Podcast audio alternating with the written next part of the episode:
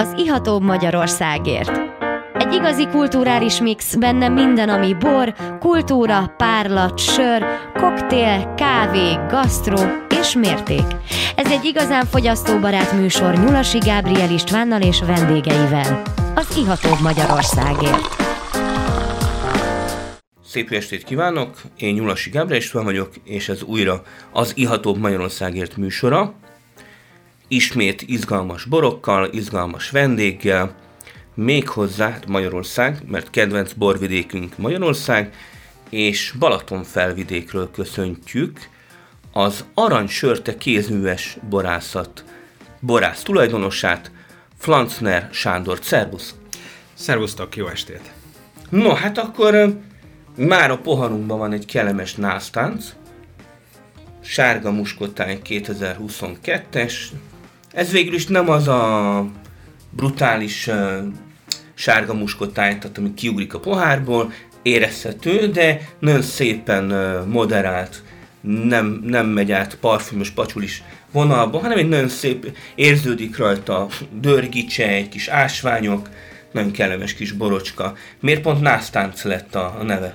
Hát minden egyes borunkat úgy nevezzük el, hogy van egy ötletbörze a feleségemmel, és akkor amire így gondolunk ezzel a borral kapcsolatban, és ennek az elődje, az egy nagyon-nagyon, éppen úgy, ahogy leírtad, hogy amilyen ez nem, az olyan volt, tehát ilyen nagyon kiugrott a pohárból, nagyon konzervált, csepp maradék cukor volt benne. Annak a bornak az volt a neve, hogy a randi illata.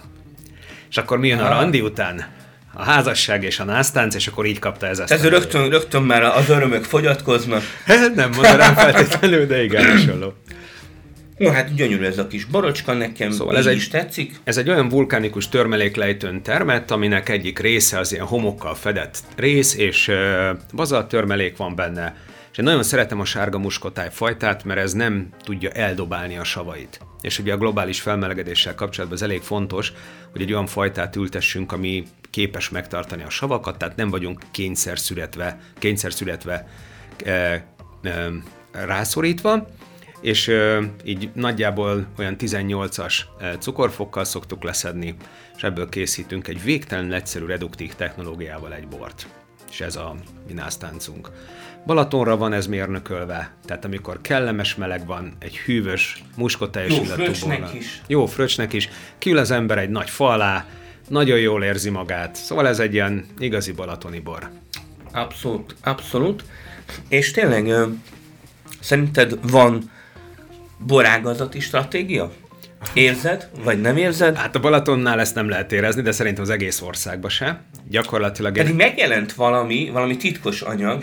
ja, igen. Az ami a... nem, amihez nem lehet hozzáférni, ez a... de van állítólag. Igen, ez a, a bor marketinggel kapcsolatban van a, a, a kutatási része, amit így titkosítottak, hogy az nem tudható, de az ágazati stratégiának ugye azt kellene tartalmazni legalább két fő dolgot, hogy körülbelül mit termeljünk, tehát sokat vagy keveset minőséget, és hogy, és hogy ez utóbbit, vagy az előbbit, azt milyen fajtákból.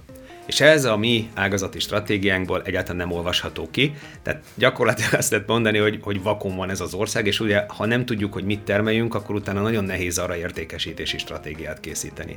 De talán van valami, tehát ez a magyar bor személyesen ez talán még... Ez, ez nem stratégia, tehát itt a... Tehát, hogy valamiféle, uh, én úgy, úgy értelmeztem, így konyha nyelven, hogy, hogy valahogy így, így arcot akartak adni a, a, a, a borászatoknak, tehát hogy, hogy a bo, magát a, a borász személyét tolják egy kicsit. Ez megint olyan dolog, hogy bizonyos méretekben ez igaz. De, de például um, szerintem baromi fontos lenne az, hogy ezt a szövetkezetesítést valahogy, valahogyan um, felgyorsítsuk. Tehát akkor, amikor vannak néhányan, akik termelnek, és, a, és én azt láttam, hogy a Balaton felvidéken odaköltöző, jómódú budai, pesti, meg egyéb nagyvárosból odaköltöző emberek alkotnak egy olyan új agglomerációt, azt szokták mondani, hogy, hogy a Budának a legkülső kerülete az a Balaton felvidéken van, ahol azok az emberek azt eldöntik, hogy ők ott szőlőt termesztenek a saját kis nyaralójuk előtt. És, és ezt meg is műveltetik, majd, majd lesz vele valami. Ezt a potenciált ki lehetne használni szerintem, és ezekből az így termelt szőlőkből, egy termelési rendszerrel termelt szőlőkből lehetne csinálni szerintem magas minőségű bort, relatíve sokat, de hát mondom, én semmilyenféle jelet Egy, nem egy új Balatonbort ebből? Jaj, nem. Tehát a Balatonbort, azt, azt akkor ne, te nem kedveled. De magát a Balatonbort azt én kedvelem, mert ez egy nagyon jó pozícionálása az olasz Rieslingnek. Tehát a Balaton, ugye azt mit mondott már a Rieslingről? A Riesling az, amit az ember elég kéretlenül odállítanak a kocsmában. Ennél szebb definíciója a Vino della Casa-nak nincs. Ezt tudja a Balatonbor, ezt tudja a balatoni olasz Riesling. Tökéletes. Azt elvárni, hogy ebből valami kiugró csúcsosat csináljunk, hát az szerintem várat még magára. Hát utána jön a hegybor, nem? Igen. És most fel is tudnék sorolni kapásból 8-10 hegybort, ami iszonyat jó a Balaton partján. Nem. De egyes se. Tehát nagyjából van egy-két nagyon jó termelő, a Figulának például egészen kiváló borai vannak, a Szászinak is ittam jó borát, és akkor a Balogh Zolitól is, de az már somló, ittam Hát jó még az- még az, hogy a balatoni Oda szokták sorolni. Belemehet. És hát gyakorlatilag az van, hogy, hogy ezen kívül olyan, olyan igazán dermesztően jó borokat én nem, nem ittam onnan olasz Rieslingből, de Vino della Casa-t annál inkább. De hát ez az a 4-6 eurós bor, amit így a, a, az étteremben 4-6 eurós áron kellene felszolgáljanak. Hasonlóan, mint Olaszországban.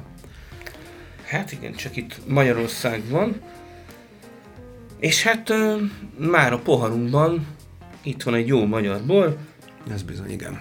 az Örökség 2021-ből, Kútfői Dűlő, Dörgicse, szintén aranysörte kézműves borászat, Igen. Ez a pincészetünknek az egyik, ha nem a csúcsbora, szerintem a csúcsbora egyébként. Ez egy furmint, ugye kevesen tudják, de a Balaton felvidéket régen, a, a régen három szőlőfajta telepítette be mondjuk 75-80 százalékban. Ezek voltak a furmint, a jufark és az öreg szemű sárfehér. Ez a három történelmi fajta volt ott legnagyobb részben. És aztán a filoxéra vész után az egyébként könnyen művelhető olasz Riesling az lényegében kiszorított mindent, ehhez mondjuk jelentős lökést adott ugye a szovjet export, ahol aztán tényleg az volt, hogy ezt a mennyiségi bort, amit ebből a könnyen művelhető olasz Rieslingből lehetett készíteni, ezt nagyon szerették az emberek. És mi visszatérünk a furminthoz, és szerintem ez egy ez egy nagyon-nagyon-nagyon jól sikerült tétel. Ez egy, ez egy ö, eléggé éretten született. Hát ö, igen, mi mindig 20 cukorfokkal próbáljuk úgy, születelni a furmintot. Tehát, tehát hogy egy, egy karakteres, tehát érződik, hogy ilyen, Igen. ilyen meleg, melegség árad az egész. Már csak azért is, mert az örökségvágó az lényegében egy redzina talajtípus, ami azt jelenti, hogy ilyen 25 termőtalaj van, és alatta pedig azok a bazalt orgonák, amiket így a, a, például a mellettünk levő hegyestűn olyan nagyon jól láthatók, ahol félig kibontották a hegyet. De van egy kis maradékcukor is? Ö, nincs benne, ez az extra édesség. Extra amit érzem. térdesség. Uh-huh.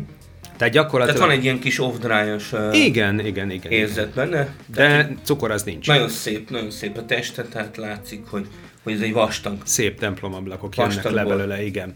Tehát én, én ebben hiszek, és lassan megtanulom a jufarkat is készíteni. Az idei hordókban már olyan borok vannak, amitől amiben nagyon hiszek. Az idei szüretben olyan szőlőfajták kerültek be a pincébe, amiben nagyon hiszek, és ez ö, ennek egyik alapköve egyébként ez az örökség furmint, És az, ez kapott, kapott hordót is, ugye? Hogyne.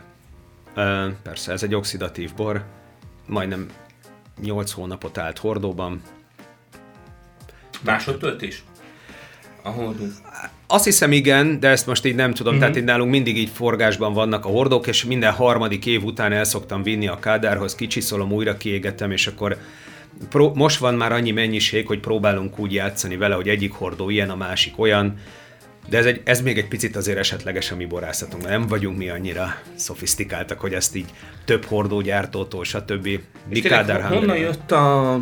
Bocsánat, szabadba vágtam. Honnan jött az aranysörte név? Én utána néztem, Golin Bursti, Igen? tehát a, az északi mitológiából ered, de hogy honnan van a kapcsolat, és, és miért pont egy ilyen aranysertéjű vatkan került a...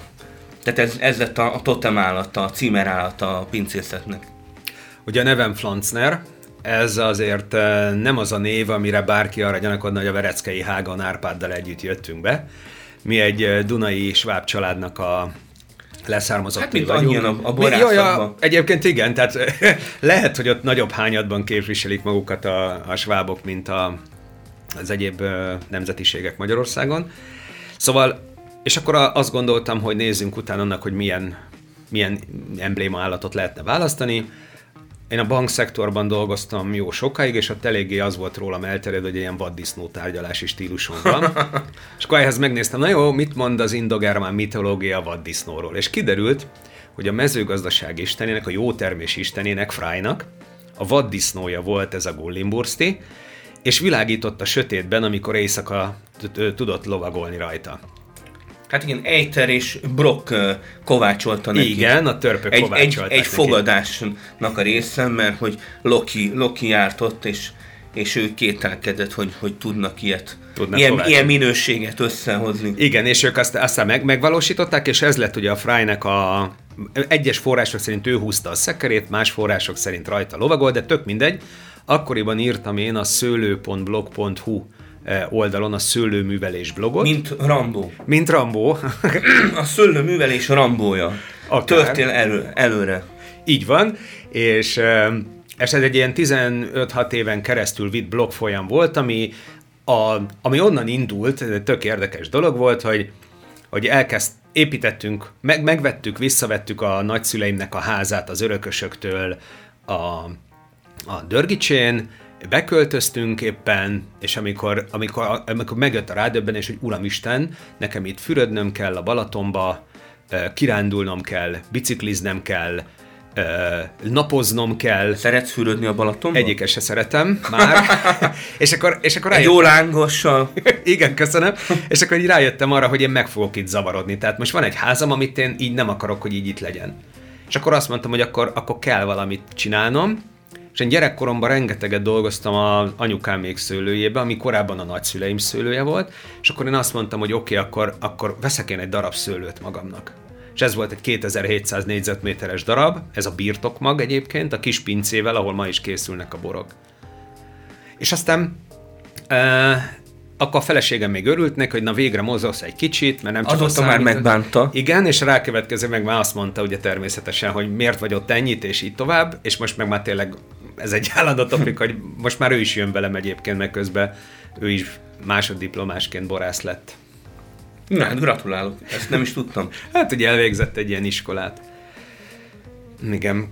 És a, hol is tartottunk ezzel? Ja igen, és akkor a, mivel világít éjszaka a sötétben ugye a, a, a Freynek a vaddisznója, ez meg sok embernek adott ilyen tudást, ez a blog, amit én írtam, így a kettő így összekapcsolódott, hogy na, ez is majd egy ilyen, egy ilyen vezetőként, egy ilyen fényként az éjszakában fog ragyogni ez a blog, és egyébként nagyon jó visszajelzések voltak rajta, olyan emberek keresnek meg, hogy én a te blogodat olvassál, olvastam, és azért kezdtem el borászkodni, mert annyira megtetszett, hogy te milyen szenvedéllyel írsz róla. Ezek nagyon klassz visszajelzések voltak. No igen, és a száraz próbája nagyon jó az örökségnek. Jó ez a végszó, elmegyünk most egy kis szünetre, de nem menjetek nagyon messzire, mert jövünk vissza nagyon jó kis aranysörte kézműves borokkal, és Plancner Sándorral. Szép estét kívánok! Vissza is tértünk a szünetről, ez még mindig az Iatom Magyarországért műsora. Én Nyulasi Gábor István vagyok, és itt ül velem a stúdióban kedves vendégem, Flancner Sándor, az Aranysörte kézműves borászat borász tulajdonosa. Szervusz! Szervusz ismét! No, hát kóstoltunk már násztáncot 2022-ből, Kóstoltunk már örökséget 2021-ből, mindkettő fantasztikus bor a Balaton felvidékről, az aranysörte kézműves borászattól. A kezed munkája dicséri, és most a harmadik borunk szintén az aranysört sörte kézműves borászat pirkadatja, ami egy kékfrankos rozé 2022-ből. Így van. Hát már külsőre úgy én rögtön lesillerezném, mert annyira mély színe van, de elmondásod szerint akkor ez nem volt a héján. Nem.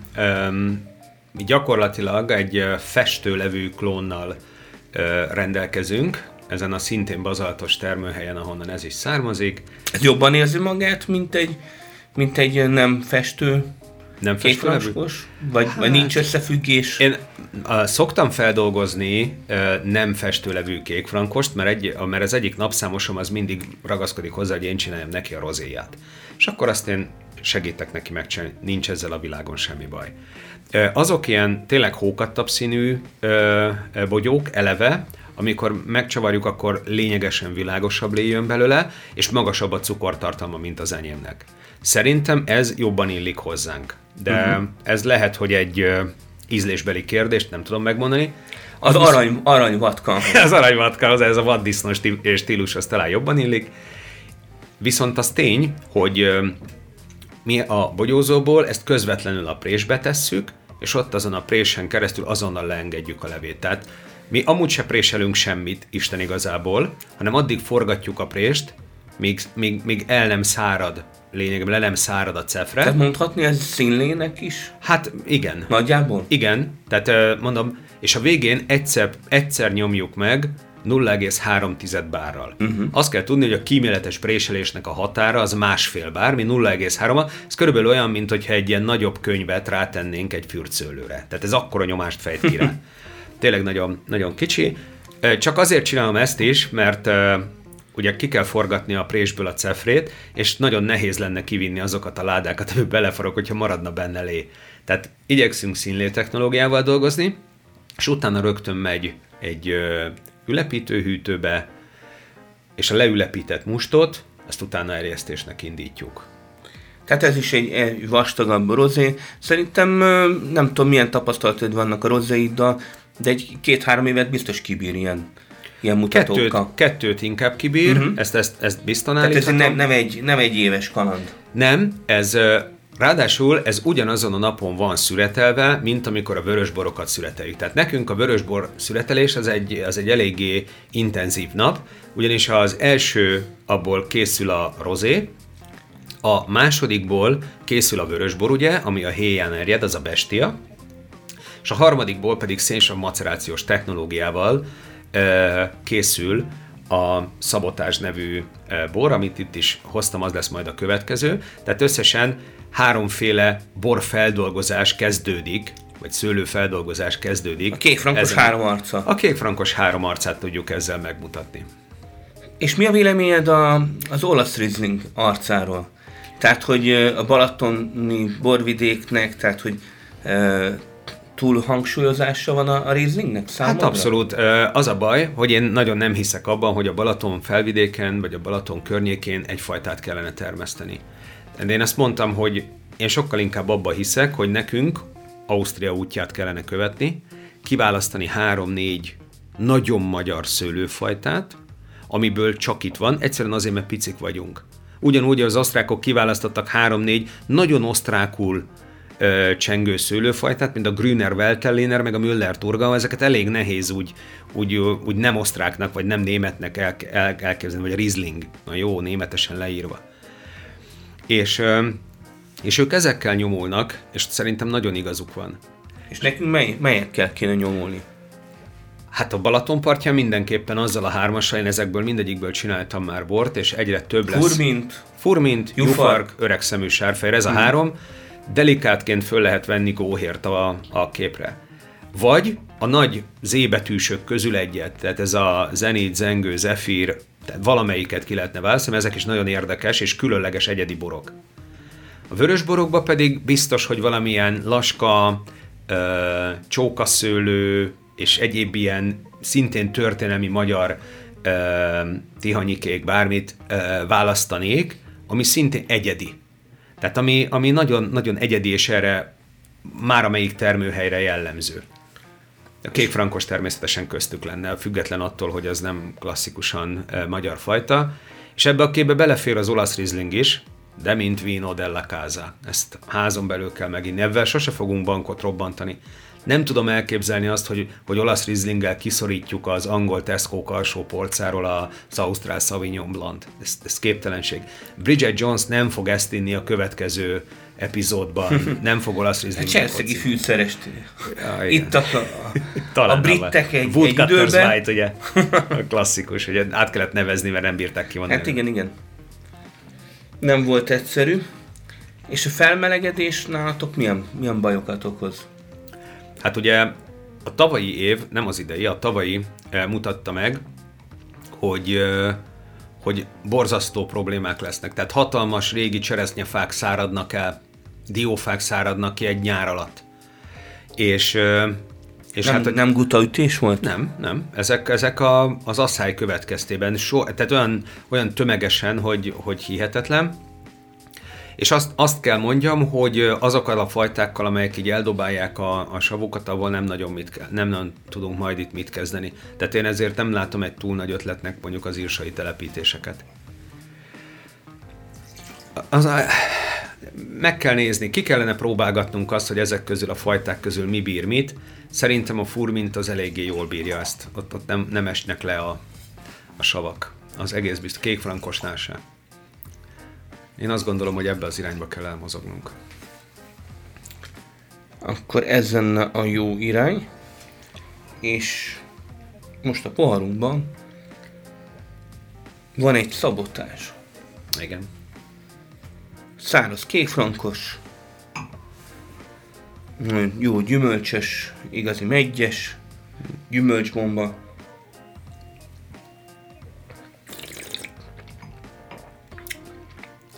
Gyönyörű, gyönyörű, és érződik a terroár, jó kis ásványok. Mit kell tudnunk erről a kékfrankosról, és miért lett szabotás a neve? Ugye van a Bozsolai Novo technológia, amikor lényegében egészben szénsanyomás alatt tesznek el e, szőlőfürtöket, és hát ott ugye a súlyától megereszkedő lén elindul az erjedés, és ezt valamilyen magasabb hőmérsékleten csinálják, és akkor ez, ezzel a technológiával nagyon sok gyümölcs aroma marad a szőlőben. Ugyanakkor nem túl sok tannin keveredik ide. Mi ezt, mi ezt ja és granás szőlőből csinálják. Mi ezen a nyomon indultunk el, de lényegében az összes ilyen technológiai lépést azt, azt, hogy mondjam, azt nem tartottuk be. Tehát egy zárt tartályban nagyon egészséges, makkegészséges szőlőfürtöket teszünk bele, ezt feltöltjük széndioksziddal, és az így ö, ö, széndiokszid nyomás alatt hagyjuk a szőlőt egy olyan kettő hétig.